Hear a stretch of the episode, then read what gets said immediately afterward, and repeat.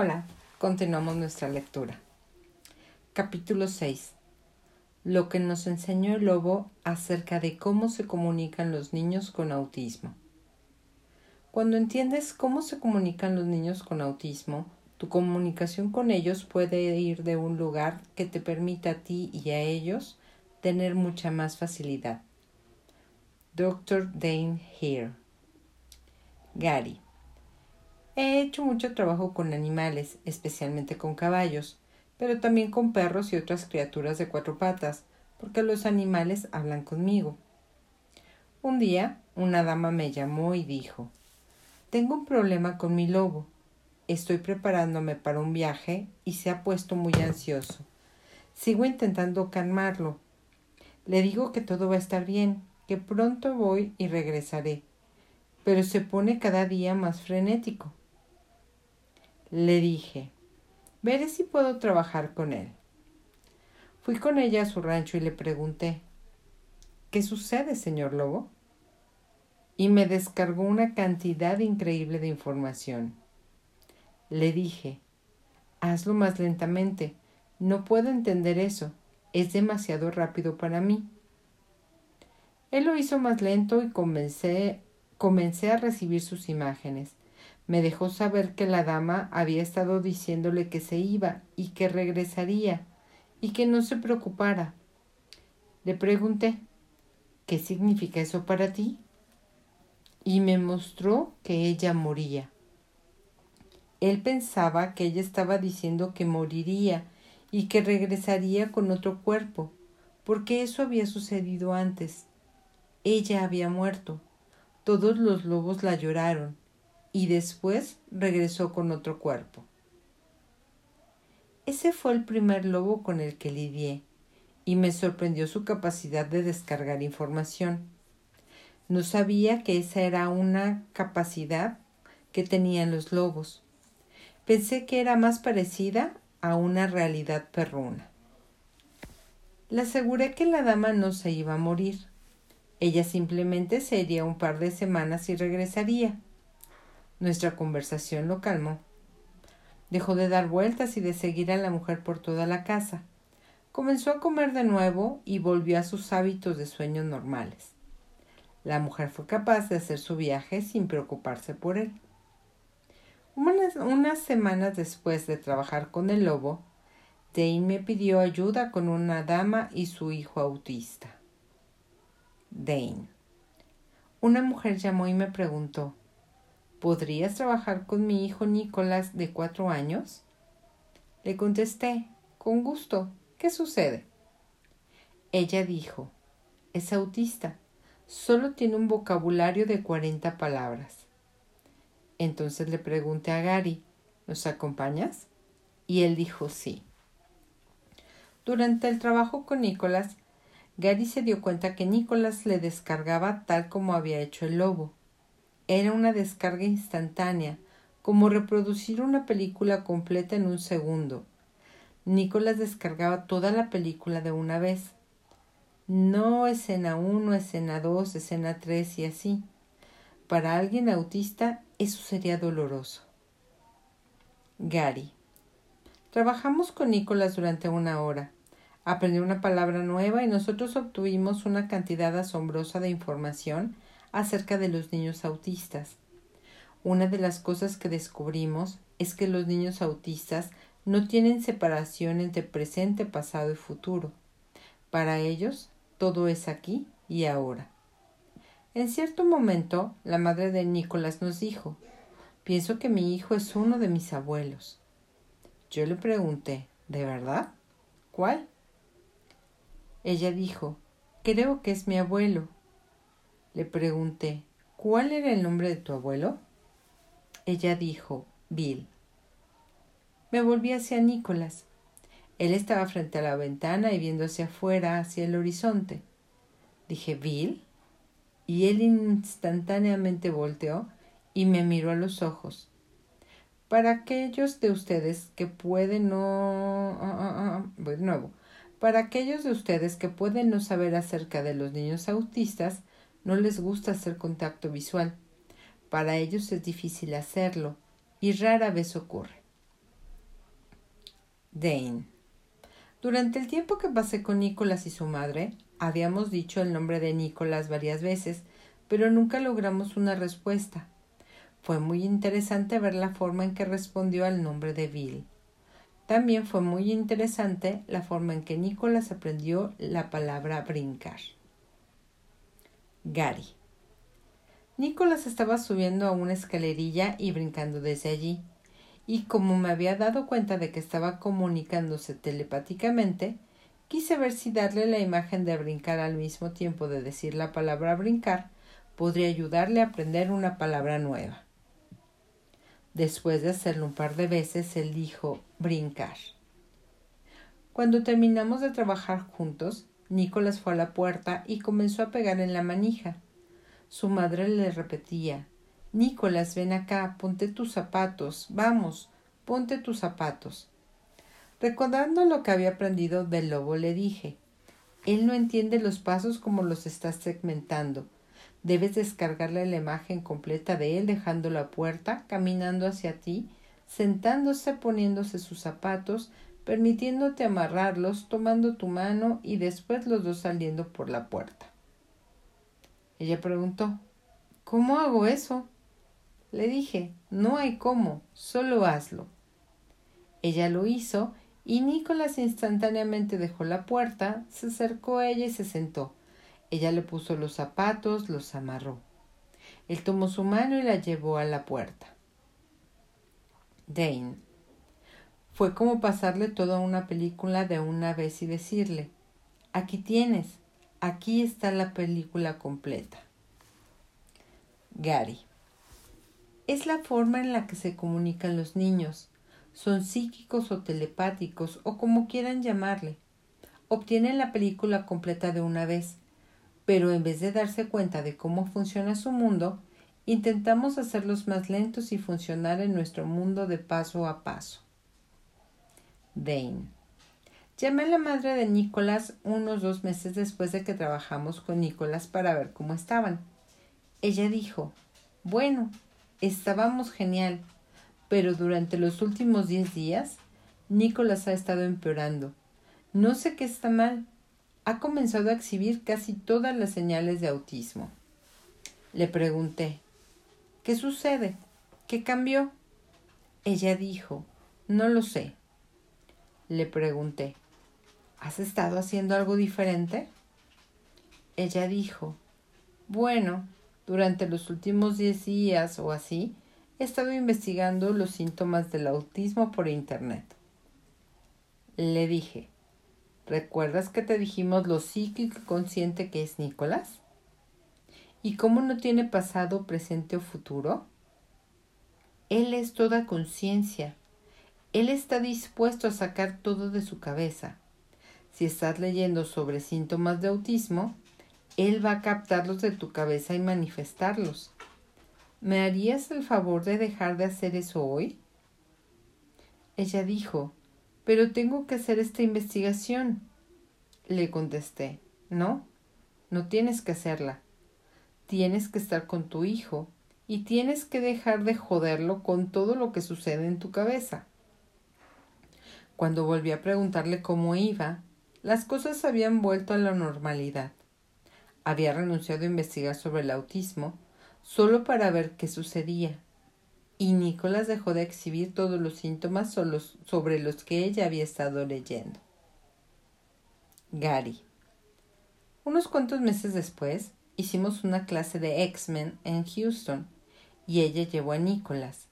Le pregunté, ¿cómo le va a Nicolás en la zona de juegos? Ella dijo, Oh, no hay problema en la zona de juegos. Él juega con otros niños. Yo le pregunté, ¿de verdad? ¿Habla con ellos? Ella dijo no, pero parece que ellos hacen lo que él quiere. Él siempre es el líder. Dane. Solo se comunica con imágenes con los otros niños y ellos no tienen barreras respecto a comunicarse de esta forma. Gary. La madre de otro niño autista con quien trabajamos dijo algo similar. Le pregunté si tenía otros hijos y dijo que sí que tenía otro niño y otra niña.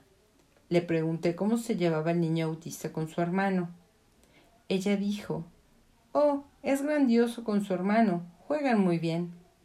Le pregunté, ¿te das cuenta de que se comunican telepáticamente? Ella dijo, ¿qué quieres decir? Le pregunté, ¿los oyes hablar? Ella dijo, no, nunca. Ella no se había dado cuenta de que los dos niños jugaban sin hablar. Se estaban comunicando telepáticamente. Eso es lo que son capaces estos niños. Estaría dispuesto a apostar que si tienes un hijo autista, has estado comunicándote telepáticamente con tu hijo y no te has dado cuenta. Ellos ponen cosas en tu cabeza. Dirán, vete, y tú dirás, me voy ahora. Ellos dirán, tengo hambre, y tú les preguntarás, ¿qué te gustaría comer? Un montón de niños hacen esto antes de aprender a hablar. Una dama de Australia trajo a su sobrino autista y a su madre a verme a la casa de mi amiga Simón. Estábamos en la cocina parados y yo estaba tratando de entrar en la cabeza del chico para ver qué le sucedía. De pronto, su madre le preguntó a Simón ¿Tienes algún jugo? Simón dijo Sí, hay en el refrigerador. Tómalo. La mujer se acercó al refrigerador y le, le preguntó a su hijo Billy, ¿te gustaría un poco de jugo? Yo le dije Espera un minuto. ¿Te das cuenta de que él está frente al refrigerador y él sabe lo que hay adentro? Pon en tu cabeza que le sirvas jugo. ¿Y ahora le estás preguntando si quiere jugo? Tienes que darte cuenta. Este niño se comunica telepáticamente contigo. La mamá sintió y sonrió. En el momento que se lo dije, ella supo que era verdad.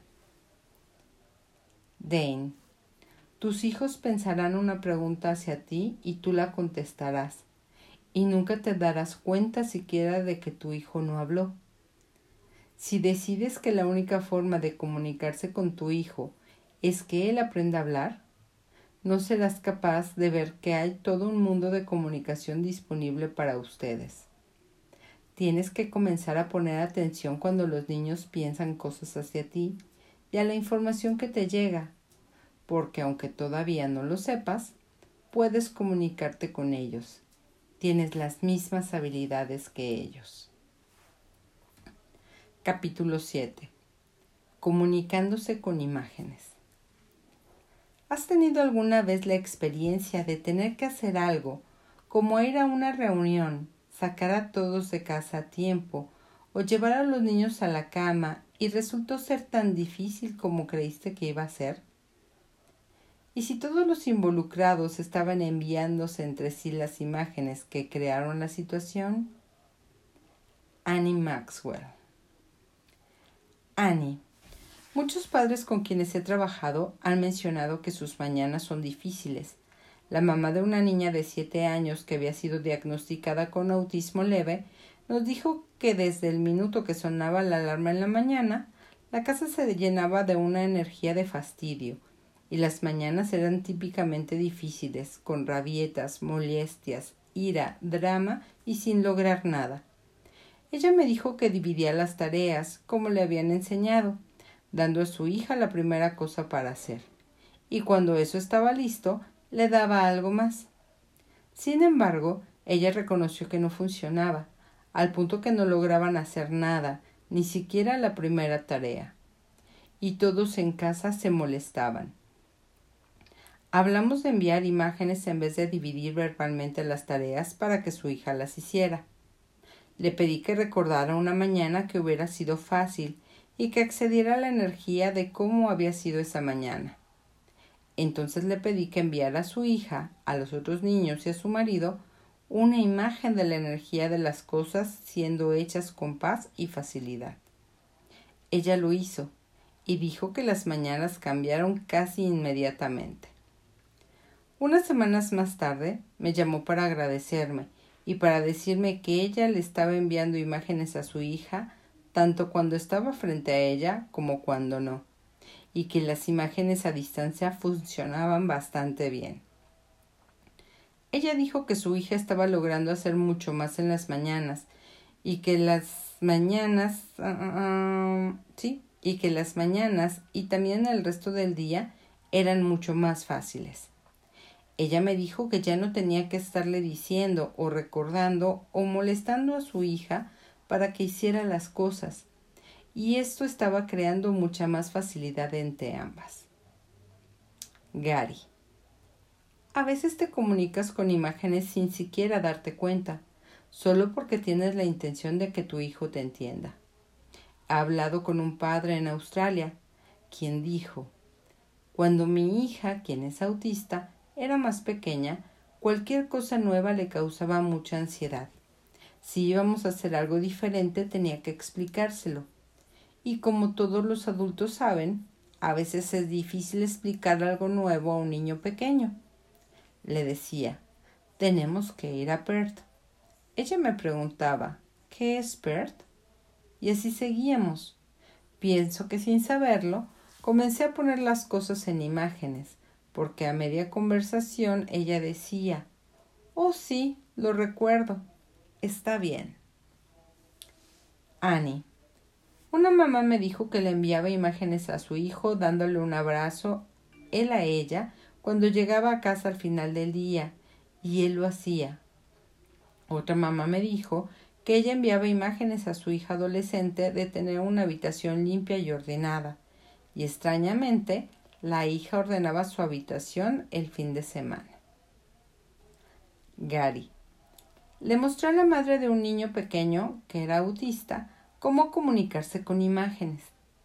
Al día siguiente, ella me dijo, esta mañana cuando lo estaba cambiando, pensé en descargarle lo que haríamos nos vestiríamos y saldríamos a pasear. Le descargué toda la mañana. Él solo se quedó ahí acostado y de pronto dijo ¿Zapatos? Así que le puse los zapatos y entonces dijo ¿Paseo? Si vas a comunicarte con un niño que es autista, debes descargarle todo el paquete completo. No lo haces paso a paso. Haz esto, haz esto, haz esto, haz esto. Son tan rápidos en vez de acelerar, de acelerar hacia dónde funcionan ellos, intentamos alentarnos para vivir en nuestra realidad. Ese es el error que cometemos. Su realidad es mucho más rápida. Dane. La mayoría de los niños no tienen resistencia a muchas cosas. Están dispuestos a ir con el flujo. Y a diferencia de ti, no tienen que salir a ganar dinero y no les preocupa su pensión. Ellos dicen, sí, mamá, haré lo que quieras. Todo lo que debes hacer es decirles qué es lo que quieres. Si hay algo a lo que tu hijo se resiste, lo sabrás cuando le das la imagen, porque la energía se detendrá ahí. Será, oh, ¿esta parte acerca de llevarme al dentista? No estoy segura acerca de eso, mamá. Sabrás cuando comienza la resistencia porque sentirás que la energía se detiene. Gary. Una mamá nos dijo que descargaba información a su hijo respecto a ir a una cita con un profesional de salud holística, que iba a implicar que el, que el médico tocara la columna vertebral del niño. Al niño no le gustaba ser tocado, así que el objetivo de la madre era que la cita fuera lo más fácil y tranquila posible. Cuando le descargó la información al principio, él no estaba muy feliz con la idea. Así que intentó de nuevo y le envió una imagen mayor, más completa de lo que iba a suceder, y que él estaría muy bien respecto a ir. De camino a casa de vuelta de la cita, la madre le preguntó ¿Cómo estuvo? El niño dijo Oh, estuvo bien. La madre preguntó Te tocó, ¿verdad? ¿Cómo te has sentido respecto a eso? Y el niño respondió Fue lindo. Dane. Comienza a descargar pequeños pedacitos de información a tus hijos cuando son pequeños y continúa expandiendo cuando crezcan. En algún momento comenzarán a descargar hacia ti también. Cuando eso comience a suceder, tendrás una conexión y comunión con ellos que será tan extraordinaria que no se rebelarán en tu contra para tener un sentido de sí mismos. Y si tus hijos ya son mayores, nunca es demasiado tarde para comenzar. Muy pronto tus hijos estarán poniendo imágenes en tu cabeza sobre lo que desean y tú las recibirás. Sucede poco a poco. Debes seguir practicando. Es como desarrollar un músculo o entrenar para una carrera de 5 kilómetros. La primera vez que lo intentas, tal vez solo puedas correr cinco calles. Debes seguir haciéndolo. Gary.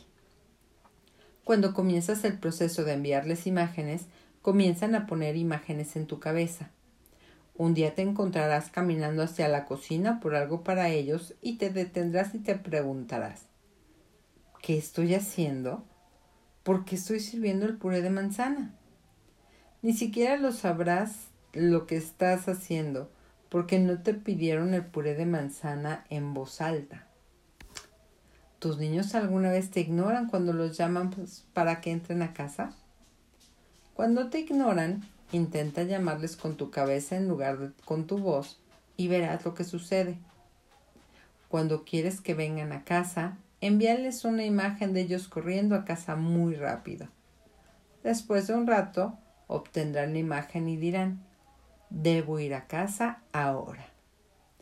Todos los niños tienen la habilidad de hacer esto, pero los entrenamos para dejar de hacerlo al gritarles y chillar. También debes estar dispuesto a dar el extraño paso de darte cuenta de que tú, al igual que ellos, eres telepático. Cuando Danny y yo hacíamos una clase de X-Men en Australia, vino a la clase una pareja de casados que tenían tres niños autistas. Nos dijeron que era una pesadilla el alistarlos para la escuela en la mañana. Los niños simplemente no hacían lo que necesitaban hacer para alistarse y nunca llegaban a tiempo a la escuela. A uno de los niños no le gustaba comer y era un problema que desayunara. Otro niño nunca se vestía antes de subir al auto y aún entonces no quería ponerse nada. Él quería mantenerse en pijama todo el día. El tercer niño solo deambulaba y nunca estaba listo para irse. Les dije, necesitan darles un programa del día en tu cabeza todo al mismo tiempo. Solo mándales una imagen de lo que van a tener que hacer todo el día. Ellos dijeron, bien, lo intentaremos. Vinieron la siguiente noche para una clase y dijeron, qué día tan asombroso. Los niños estaban despiertos, desayunados y en el auto antes que nosotros. Y al final del día, cuando normalmente tendríamos que ir a buscarlos y perseguirlos, estaban parados en la banqueta esperando por nosotros. Nunca habíamos tenido un día como ese. Y en la cena, nuestro hijo, a quien no le gusta comer, comió. Les dije, sí, solo tienen que darle todo lo que va a suceder de una sola vez. Es la única forma en que estos niños perciben. No entienden cuando les dicen vamos a hacer esto y después vamos a hacer esto. Esa no es su realidad. Todo sucede ahora para ellos. Así que si les dan la imagen del día completo, de pronto tienen hijos que están a tiempo, haciendo lo que requieren hacer y haciéndolo de la forma que necesitan que lo hagan. Porque a pesar de que aún no lo sepan, pueden comunicarse con ellos. Ustedes tienen las mismas habilidades que ellos. Capítulo 8. Captando los pensamientos, sentimientos y emociones de los demás. ¿Y si fueras mucho más consciente de lo que das crédito de ser? Gary Douglas. Gary. En la comunidad psicológica, el trastorno obsesivo compulsivo, TOC, se define como un trastorno de ansiedad en donde la persona tiene pensamientos, sentimientos, ideas, sensaciones, llamadas obsesiones, o comportamientos repetidos y no deseados que le hacen sentirse forzada a hacer ciertas cosas, llamadas compulsiones, Se cree que una persona lleva a cabo estos comportamientos para deshacerse de los pensamientos obsesivos, pero el comportamiento solo da alivio temporal. No hacer los rituales obsesivos pueden causar gran ansiedad. Parece que hay algo de cierto en esta observación, pero en nuestro trabajo con personas con TOC hemos descubierto algo interesante. Los pensamientos, sentimientos y emociones que tienen estas personas de hecho no son suyos. Están captando los pensamientos, sentimientos y emociones, así como el sexo y no sexo de todas las personas que se encuentran entre 8 y 8 mil kilómetros alrededor. Probablemente tú sabes claramente lo que son pensamientos, sentimientos y emociones pero probablemente no estés familiarizado con la idea de sexo y no sexo. Cuando decimos sexo y no sexo, no nos referimos a la copulación. Elegimos estas palabras ya que hacen surgir la energía de recibir y no recibir mejor que cualquier otra. La gente usa sus puntos de vista acerca del sexo y del no sexo como una forma de limitar su recibir. Sexo y no sexo son universos excluyentes, universos de esto o aquello, cuando ya sea que te haces presente, sexo, excluyendo a todos los demás, o escondes tu presencia, no sexo, para no poder ser visto. En ambos casos, dado el enfoque en ti mismo, no te permite recibir de nadie ni de nada. Dane. Imagina captar cada pensamiento, sentimiento, emoción, sexo y no sexo de todos en un radio de 8 kilómetros. Te daría eso montones de pensamientos, sentimientos y emociones. Sí. Gary. ¿Tendería a sobrecargar tu sistema? Sí. Y así es como se siente para la gente con TOC. Dane. Cuando el sistema se sobrecarga así, el hacer algo repetitivo como colocar algo o lavar las manos ofrece algo de alivio. Es el momento en que estás suficientemente enfocado en una cosa para poder callar tu conciencia de toda la información que te está llegando. Gary. TOC se llama condición o incapacidad. Sin embargo, Consideramos a este tipo de conciencia una habilidad. Trabajé con una niña de ocho años cuyos padres habían ido a colocarla, perdón, cuyos padres iban a colocarla en una escuela especial. Ella era increíble, increíblemente compulsiva.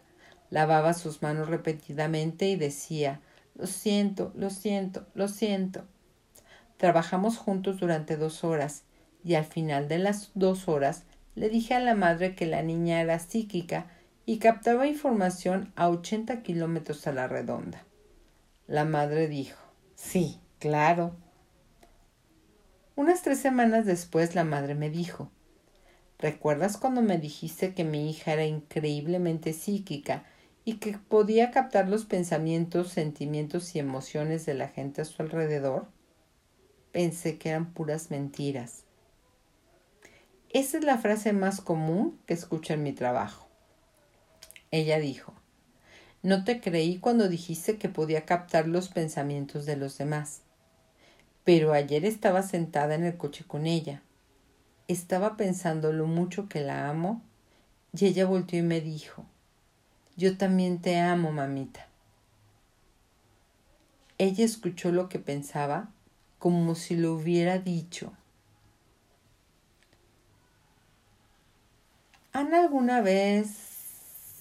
Ah, ah, ah, a ver, espérame. Sí dice así.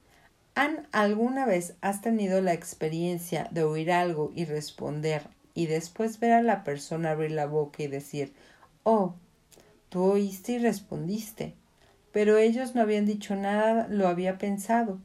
Los niños con TOC tienen esa capacidad y tú también. En algún momento tuve que trabajar con esta niña de nuevo, porque le acusaban pensamientos de tener sexo con mujeres. Le dije, cierra los ojos y dime de dónde viene esa energía. Ella cerró los ojos y apuntó a un apartamento en el garage de al lado. Le pregunté a su padre, ¿quién vive ahí? Él dijo, un amigo mío. Le dije, ¿puedes por favor ir a preguntarle si está viendo pornografía? Resulta que el hombre pasaba buena parte del día viendo pornografía y esta niñita estaba captando sus pensamientos respecto a tener sexo con mujeres y pensando que había algo sucio en ella. Herramienta. ¿Qué percepción estás teniendo? Esa es la herramienta número uno que puedes usar con alguien que tiene TOC. ¿Qué percepción estás teniendo? No preguntas qué emoción, pensamiento o sentimiento tienes, porque eso los hace suyos y no lo son. Es algo que perciben. Dane. ¿Ves la diferencia entre percibir algo y sentir algo? Si digo, me siento triste, te acabas de hacer triste, a pesar de lo que no estabas.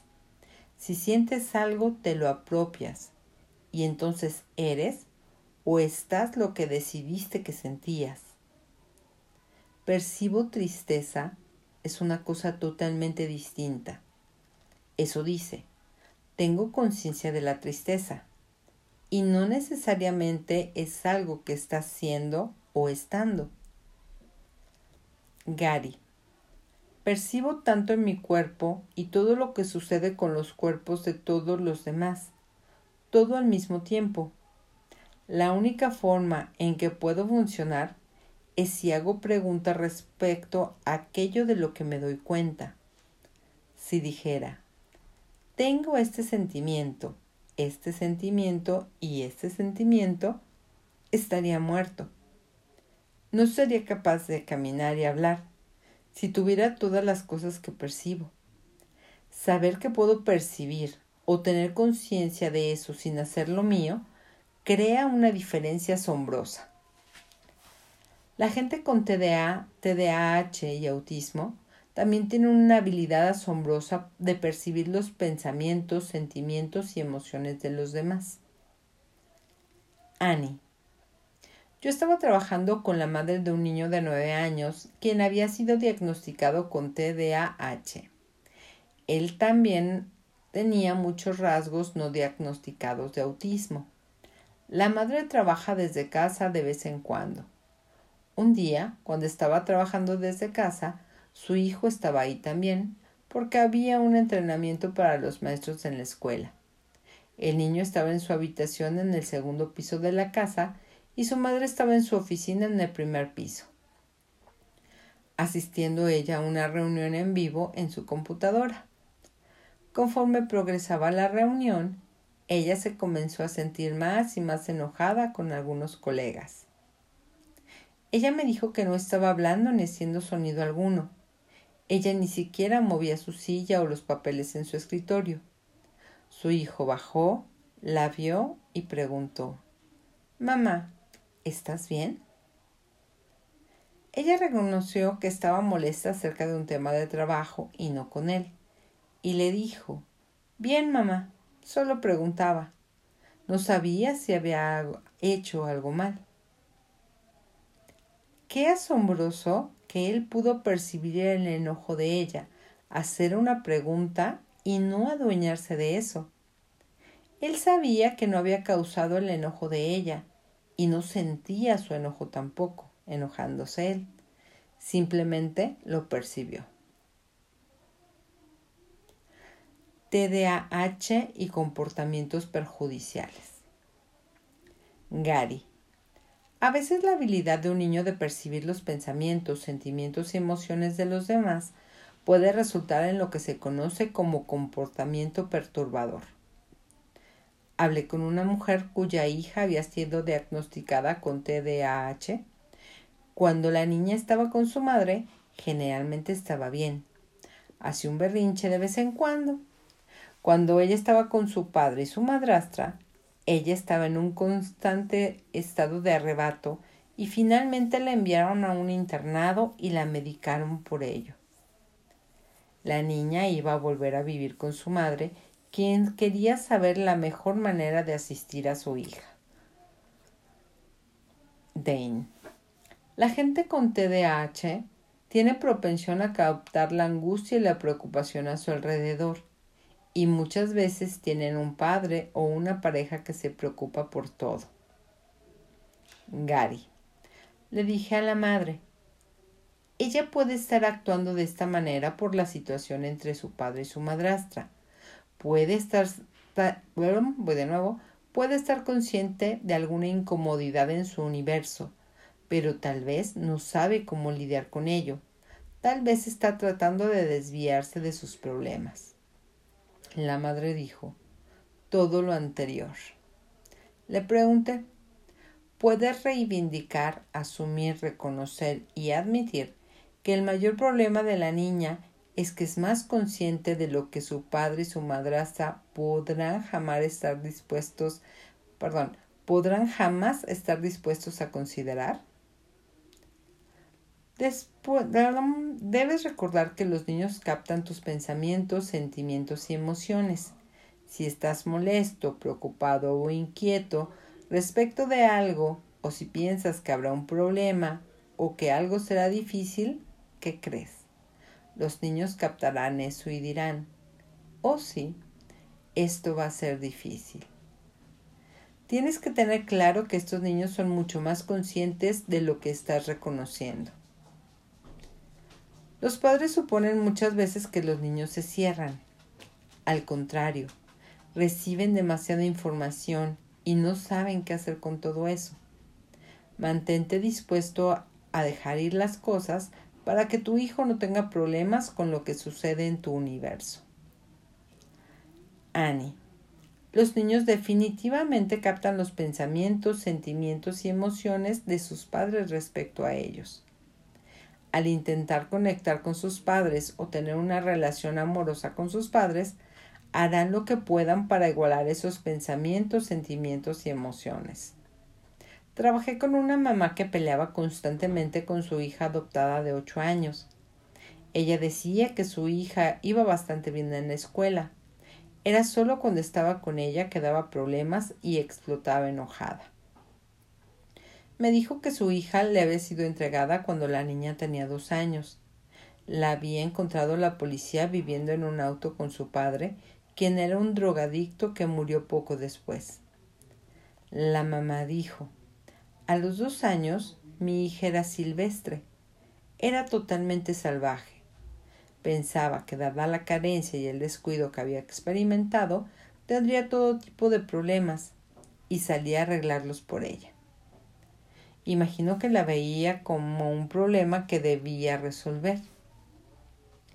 Le pregunté si era, si era buena resolviendo problemas y dijo que lo era. Después le pregunté, ¿Y si no hubiera nada malo con tu hija? Y si al actuar así contigo te está ayudando a hacer un buen trabajo y a ser una buena mamá, permitiéndote arreglar todos los problemas que te presenta? Y si mucho de lo que estás haciendo es para mostrarte lo mucho que te quiere? Me pregunto lo que podría cambiar si ella ya no fuera tu problema. Las lágrimas llenaron su cara. Después rió y dijo, Es la primera vez que alguien me dice algo que tenga sentido. Cuando la vi la siguiente semana, me dijo que las rabietas de su hija casi habían desaparecido. Ella dijo que cuando dejó de pensar que su hija era un problema, que tenía que ser arreglado, entonces hubo un cambio energético que ocurrió entre ambas. Por primera vez se habían abrazado y apapachado en el sillón después de que sus hermanos menores se habían ido a la cama y había sido maravilloso. Me dijo, es todo tan nuevo. Nunca pensé que podríamos ser capaces de pasar esa calidad de tiempo juntas. Jamás. Herramienta. ¿A quién le pertenece esto? Gary. Y si tú y tu cuerpo fueran como antenas de radio gigante que captan pensamientos, sentimientos y emociones de la gente a tu alrededor, y si el 99.9 de cada pensamiento, sentimiento y emoción que percibes no te perteneciera, adivina. Tú como los niños de quienes hablamos, estás captando constantemente pensamientos, sentimientos y emociones que le pertenecen a otras personas. Aquí tienes una herramienta que puedes usar cuando percibes un pensamiento, sentimiento o emoción. También puedes enseñársela a tus hijos. Haz la pregunta. ¿A quién pertenece esto? Haz esto en este momento. Toma un pensamiento, sentimiento o emoción que has tenido en los últimos días o que estás teniendo ahora y pregunta, ¿a quién le pertenece esto? Cuando preguntas esto, el pensamiento, sentimiento o emoción se hace más ligero o desaparece, se hace más pesado o se mantiene igual. Si se fue, no era tuyo era una conciencia de los pensamientos, sentimientos o emociones de alguien más. Si se hizo más ligero pero no desapareció, puedes devolverlo al remitente. Ni siquiera tienes que saber quién fue. Solo di, devolver al remitente. Si se hizo más pesado o se quedó igual, has comprado ese pensamiento, sentimiento o emoción. A ver, voy de nuevo si se hizo más pesado o se quedó igual, has comprado que ese pensamiento, sentimiento o emoción te pertenece. En ese caso, puedes descomprarlo y devolverlo al remitente. Annie. Un niño de 10 años que estaba en el programa para niños superdotados en una escuela primaria local luchaba con sus exabruptos agresivos hacia otros niños en la escuela. Era tan rápido y consciente y su percepción de los pensamientos, sentimientos y emociones de todos los demás lo inundaba y lo hacía pensar que eran suyos. Él había sido suspendido varias veces y verdaderamente creía que había algo mal en él. Después de una suspensión, su papá lo trajo a mi oficina y comenzamos a trabajar juntos. En nuestras sesiones, él normalmente elegía jugar con legos y hablábamos mientras creaba. Un día él dijo que desearía dejar de ser agresivo, pero cuando le ofrecía las herramientas como ¿a quién pertenece esto? ponía los ojos en blanco y encogía los hombros. Empero con el tiempo le suspendieron menos y fue capaz de hacer algunos amigos, ese verano participó en un taller que yo facilité llamado Ser visto y escuchado. Un día se subió al escenario y en vez de cantar como la mayoría de los niños, eligió hablar a la audiencia. Se presentó y dijo a todos que había pasado varias semanas sin explotar, y de hecho el personal del campamento al que asistía lo había felicitado por ser un líder. El año anterior lo habían suspendido del mismo campamento. Entonces me miró y dijo, ¿sabes? Esa pregunta de ¿a quién pertenece esto? funciona. Él entonces habló directamente con la audiencia y explicó cómo funcionaba y cómo la usaba a su favor. Herramienta. ¿Por quién estás haciendo esto? Gary, Muchos niños que tienen habilidades como TDA, TDAH, TOC y autismo captan los pensamientos, sentimientos y emociones de la gente que piensa mal de sí misma. De hecho, saben que son más capaces que los demás e intentan asumir los sentimientos y pensamientos de los demás para que no se sientan tan mal consigo mismos.